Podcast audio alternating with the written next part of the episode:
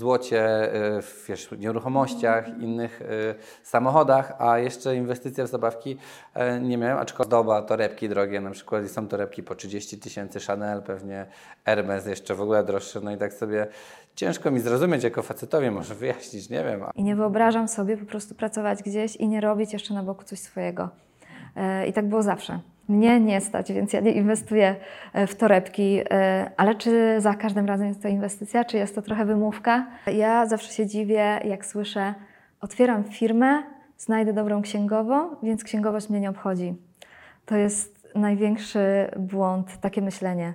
Czy łatwo było rzucić ten etat, jak to jest, no bo dzisiaj wiele osób pracuje na etacie, myśli o swoim biznesie i często się nie odważa tego zrobić. Więc czytałem, że Twoje ubrania są wszystkie szyte w Polsce, wspierane przez jakby tutaj polskie firmy. Skąd taka decyzja, jak właśnie się patrzy i wszystkie takie większe no i sieciówki, wszyscy szyją w Chinach, w innych krajach wybierają e, no, cenę, a Ty jednak zdecydowałaś się na Polskę. Czy to jakieś, nie wiem, poczucie patriotyzmu? Skąd w ogóle taka decyzja? Kryzys też mnie dotyka, e, odczuwam inflację, e, nie chcę podnosić cen, chociaż powinnam.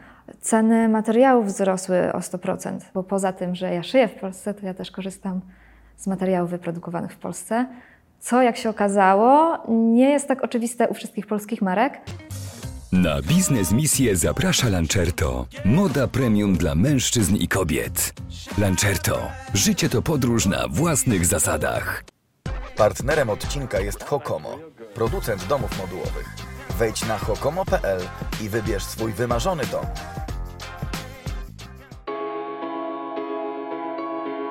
Cześć, witajcie za chwilę finał gali. Ja jestem w Szczecinie, za mną zobaczcie, idziemy kawałek, jest maluch Filipa, e, który jest trochę atrakcją, ale dzisiaj przede wszystkim atrakcją i tym, czym, dlaczego się tu spotykamy, są firmy z Pomorza Zachodniego i gala e, Twój biznes pod banderą sukcesu, na której zgłosiły się naprawdę świetne firmy. Są to zarówno firmy z przemysłu, firmy, które robią gitary, firmy, które różne robią nawozy, firmy odzieżowe, więc naprawdę dzisiaj Pomorze Zachodnie pokazuje swą moc, pokazuje swą moc w biznesie i to jest bardzo ważne, że są firmy, że możemy je wspierać. Cieszę się, że dzisiaj poznamy zwycięzców. Ja uciekam na galę. Cześć.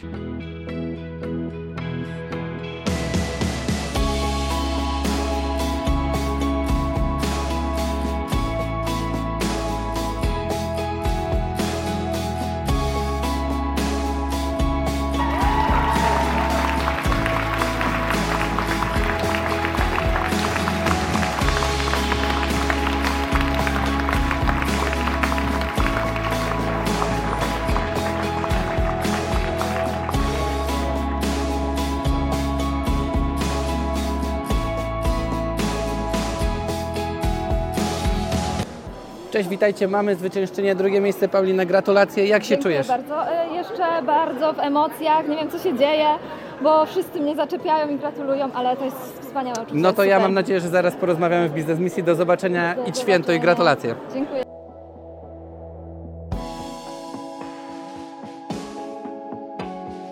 Witam wszystkich bardzo serdecznie. Dzisiaj moim gościem Paulina Kołaczek, artystka, właścicielka marki odzieżowej GWP Brand, zwyciężczyni konkursu na Twój biznes pod banderą sukcesu.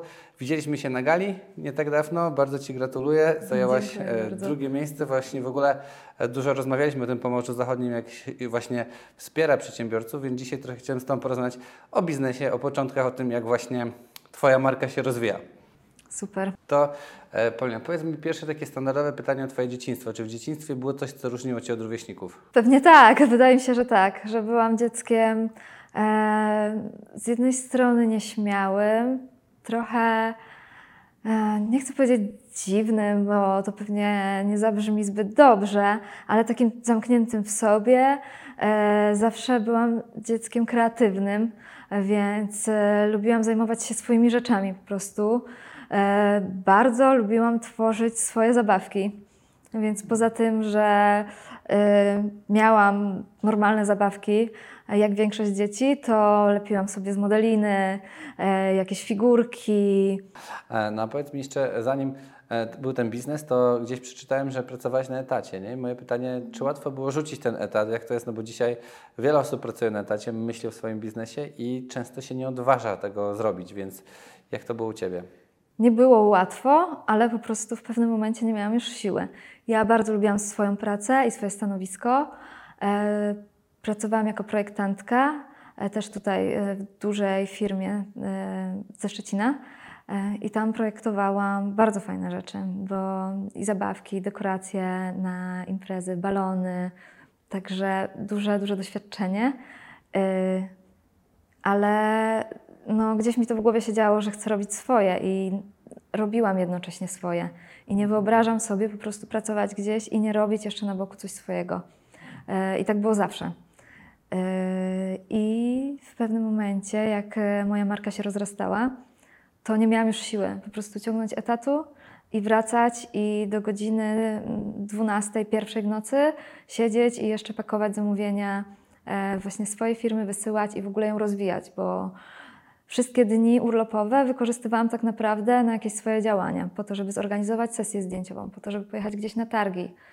E, No i jednak odpoczynek był potrzebny, więc to było ryzyko, czy zrezygnować tak naprawdę z ciepłej posady e, i odpuścić swoje, czy zaryzykować i pójść tylko na swoje, e, no i spróbować. No i udało się, chociaż zbiegł, mój, mój czas wypowiedzenia zbiegł się idealnie z pierwszym lockdownem, także byłam przerażona na początku.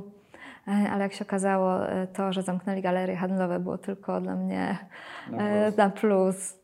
Mhm, no dobra, a powiedz mi, skąd właśnie pomysł na firmę odzieżową? Trochę powiedziałeś, że chciałeś mieć coś swojego, ale miałaś jakieś kalkulacje biznesowe, myślałeś, że właśnie to będzie ta dobra ścieżka, z której będziesz mogła żyć, no i się utrzymywać.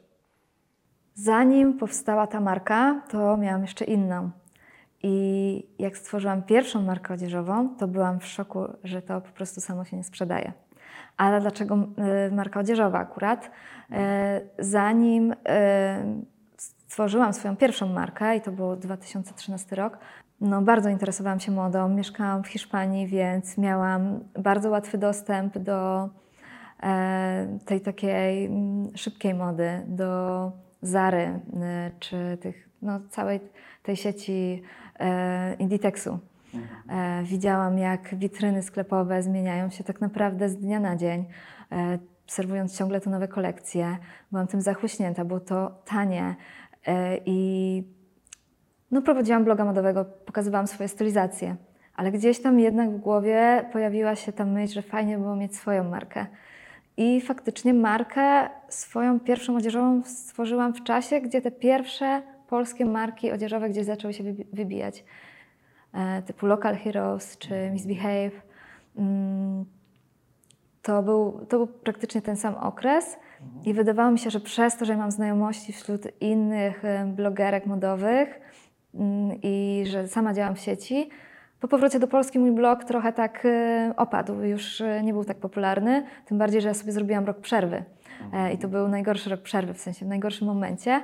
No i e, same te znajomości, sama to była już marka tworzona w 100% w Polsce, to nie wystarczyło. To było drogie w produkcji, e, cena sprzedaży detaliczna też była dość wysoka i ja byłam bardzo zaskoczona, że to się nie sprzedaje, ale nie miałam zupełnie pojęcia o biznesie wtedy jeszcze.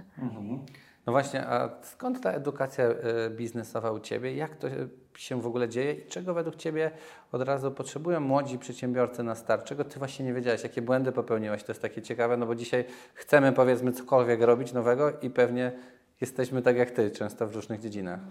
Tak, właśnie edukacja. Ja zawsze się dziwię, jak słyszę, otwieram firmę, znajdę dobrą księgową, więc księgowość mnie nie obchodzi. To jest największy błąd, takie myślenie. E, Nawet najlepsza księgowa e, nie poprowadzi nas tak bardzo za rękę, jak może nam się wydawać. Musimy wiedzieć, e, musimy mieć podstawową wiedzę o podatkach, jakąś podstawową wiedzę o ekonomii, no, o rynku, bardzo, bardzo dużo. Jakby sam produkt to jest jeszcze za mało. Możemy mieć najlepszy produkt, ale jeżeli nie wiemy, jak chociażby ustawić sobie marżę, to, to szybko się przekonamy, że, że nie jest tak łatwo i że się e, nam no, po prostu hajs nie spina. Mhm. No i to jest chyba trudne, czyli mówisz, że te podatki, księgowość, ale nie wiem, jakieś takie miałaś jeszcze zaskoczenia, no bo wiem, że jesteś sama, nie masz jakby tutaj sztabu ludzi, nie masz teamu, więc de facto no, musisz z jednej strony projektować, załatwiać, ogarniać cały proces i jeszcze sprzedawać i wszystko, wysyłać. Bardzo dużo zaskoczeń. O tym ja bym mogła książkę napisać. A takie największe albo może Jest rozczarowanie? na, bardzo dużym zaskoczeniem było dla mnie to, że e, zleciłam pierwszy prototyp najzwyklejszego t-shirtu w polskiej szwalni i on nie przyszedł taki, jak ja sobie wyobrażałam. E, poszły rysunki, jakieś zdjęcia, inspiracji, e, materiał i pamiętam, że nawet e, ja wtedy tą markę prowadziłam ze swoim przyjacielem i nagraliśmy to pierwszy moment odpakowania naszego prototypu. Otwieramy i to jest zupełnie nie to, co mieliśmy w głowie. I okazało się, że musimy zrobić nie tylko jedną, dwie poprawki, ale tych poprawek było z pięć.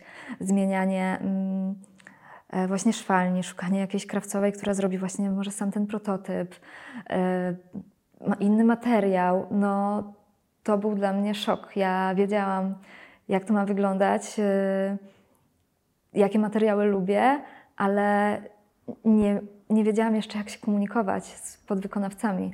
Więc to, chociażby to, no, jakie są te koszty różne, dodatkowe, o których się nie myśli. E, czy właśnie nawet to, że podpisanie umowy z firmą kurierską i to, że wysyłka będzie nas kosztowała 2 zł taniej z tą umową, ma ogromne znaczenie. E, mm, rozdawanie na przykład darmowej wysyłki, e, czy też próby współpracy z influencerami, czy wtedy jeszcze z blogerami w przypadku tej pierwszej marki, że to nie zawsze przekłada się natychmiast na sprzedaż E, i że mm, zakładanie, że chociażby jakaś współpraca da nam od razu wielką sprzedaż jest błędne, bo może się okazać tak, że, że nic się tak to nie nie. Mhm. nie zwróci. No dobrze, a powiedz mi właśnie o tym szyciu, bo wiem, że czytałem, że Twoje ubrania są wszystkie szyte w Polsce, wspierane przez jakby tutaj polskie firmy. Skąd taka decyzja, jak właśnie się patrzy i wszystkie takie większe no i sieciówki, wszyscy szyją w Chinach, w innych krajach wybierają e, no, cenę, a Ty jednak zdecydowałaś się na Polskę. Czy to jakieś, nie wiem, poczucie patriotyzmu? Skąd w ogóle taka decyzja? Mm, Nawet nie wyobrażałam sobie, żeby szyć w Chinach czy gdziekolwiek indziej. Tak jak już wspomniałam, pierwsza marka była taka i dalej idąc w to, startując właśnie z tą, e, z GWP Brand, to musiało być w Polsce, tym bardziej, że uważam, no konsumenci są teraz dużo bardziej świadomi niż kiedyś i nie chcą tej rzeczy e, z Chin. Chinach, chińskie rzeczy mają w sieciówkach, wiedzą, że tam ceny są niższe. Produkt szyty w Polsce jest na pewno lepszej jakości. To jakby ja nawet teraz, jak czasami praktycznie nie kupuję w sieciówkach, chodzę w swoich ubraniach, ale jak wchodzę do sieciówki, ja dopiero teraz czuję tą ogromną różnicę w jakości. E, I osoby, które chcą kupować w, u polskich producentów, chcą tej lepszej jakości i myślę, że są też świadomi tej wyższej ceny, która z tego wynika. E, Ale łatwo, powiedz mi, czy łatwo Ci było nawiązać tę współpracę? Jak w ogóle przekonać, jak to w ogóle ogarnąć? Bo czy Ty wszystko tu szyjesz w Szczecinie na miejscu, masz wszystkich podwykonawców? No jednak nie jest to łatwy proces, nie? Jednak... Nie, nie wszystkich podwykonawców mam w Szczecinie. Ze Szczecina e, mam firmę, która robi zdobienia hafty. E, jeżeli chodzi o szwalnię, to na ten moment jest to też w regionie Złocieniec.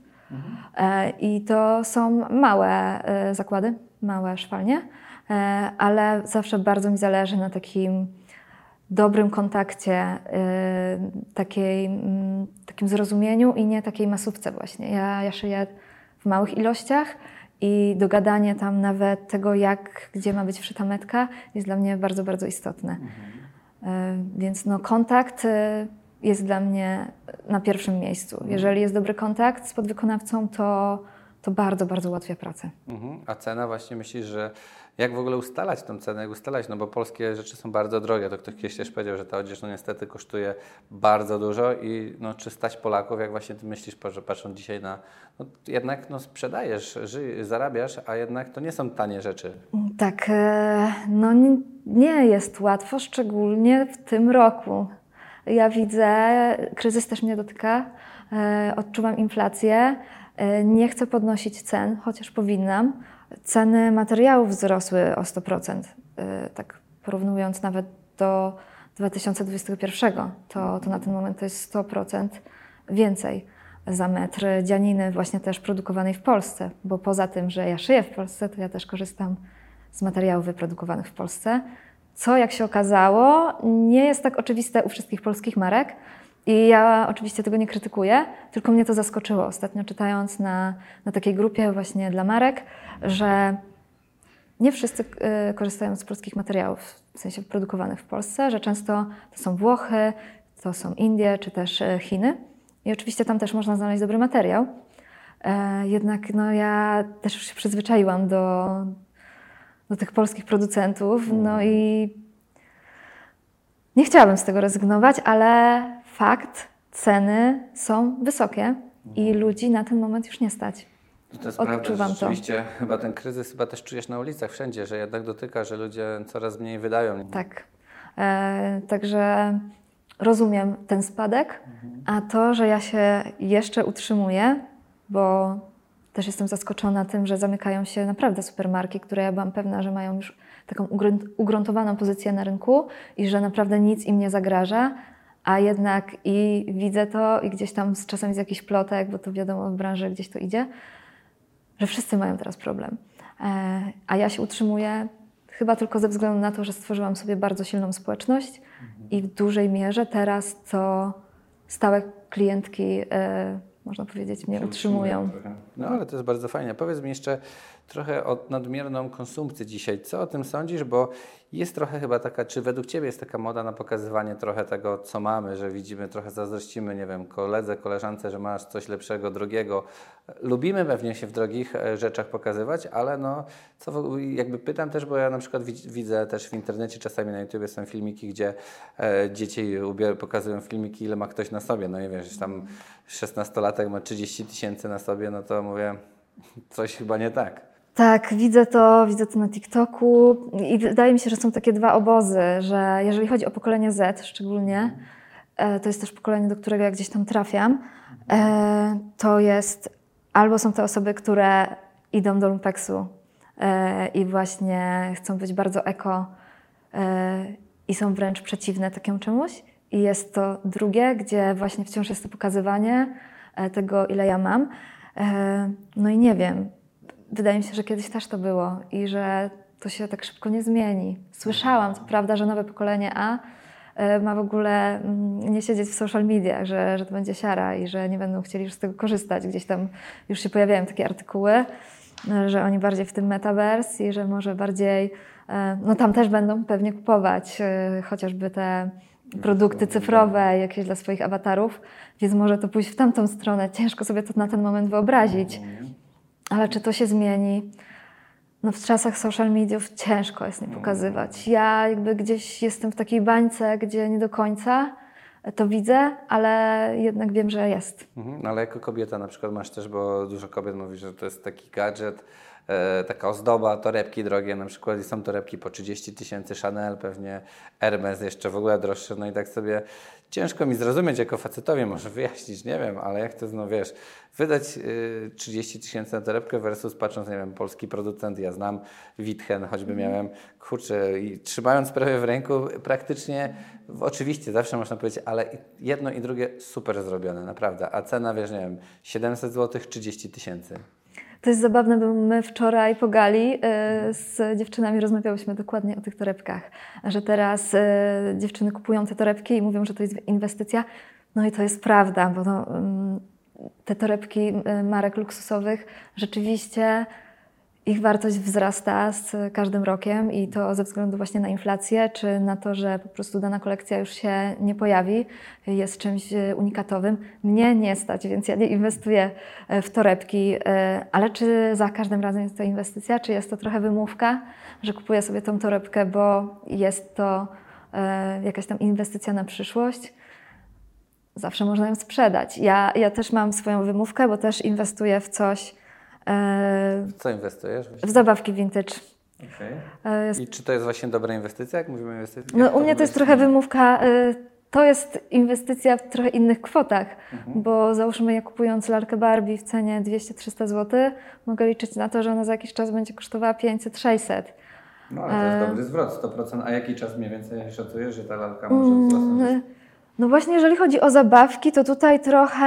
Mm, tu może być różnie, bo teraz ceny zabawek z lat 90. są bardzo wysokie ze względu na to, że właśnie moje pokolenie, milenialsi, tęsknią za tym i to jest dla nich, y, to im daje uczucie nostalgii, mi również, więc ja jestem skłonna za to zapłacić więcej.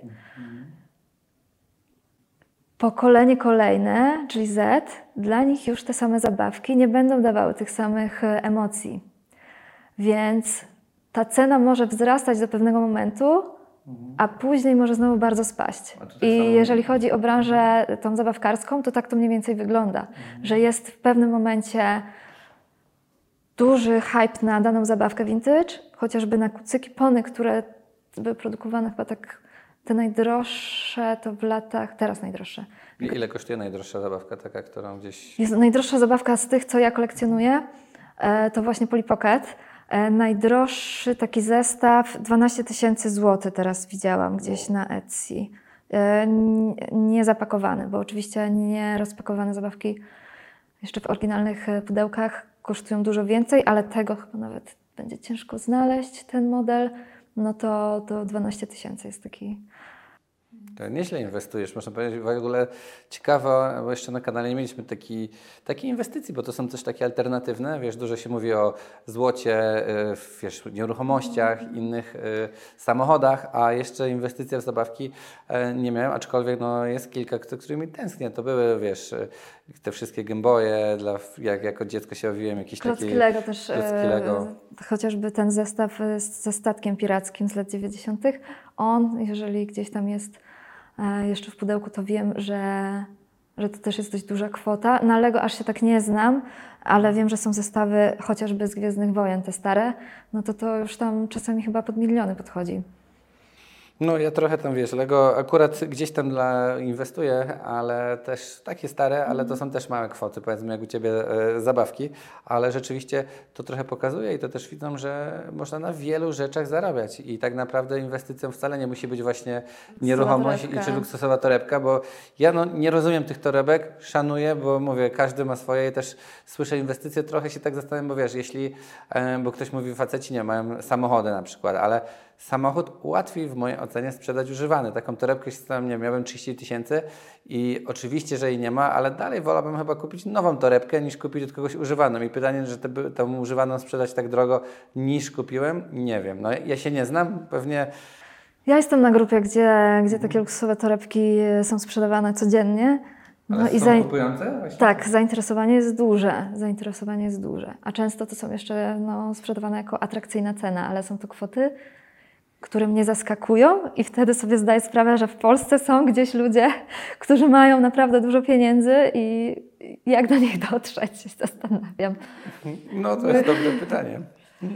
To ale, ale poruszyłaś taki temat, bo z jednej strony jest rzeczywiście ta napędzona ta konsumpcja. Ja się trochę zastanawiam, bo wiesz, z jednej strony się mówi, że nie potrafi, Polacy mają dużo nie wiem, kredytów, nie mają, e, wiesz, oszczędności, są drogie ceny i, i tak jest, ale z drugiej strony też chyba jesteśmy kuszeni po prostu wszędzie, żeby cały czas tylko wydawać na wszystko po kolei, nie? że chyba jak byliśmy dziećmi, no to nie mieliśmy aż tak, tak dużo pokus. Nie? Dzisiaj to wszystko jest takie na wyciągnięcie no ręki. Tak, no jest internet, jest, jest sprzedaż e, przez internet, jest Klarna, PayPal.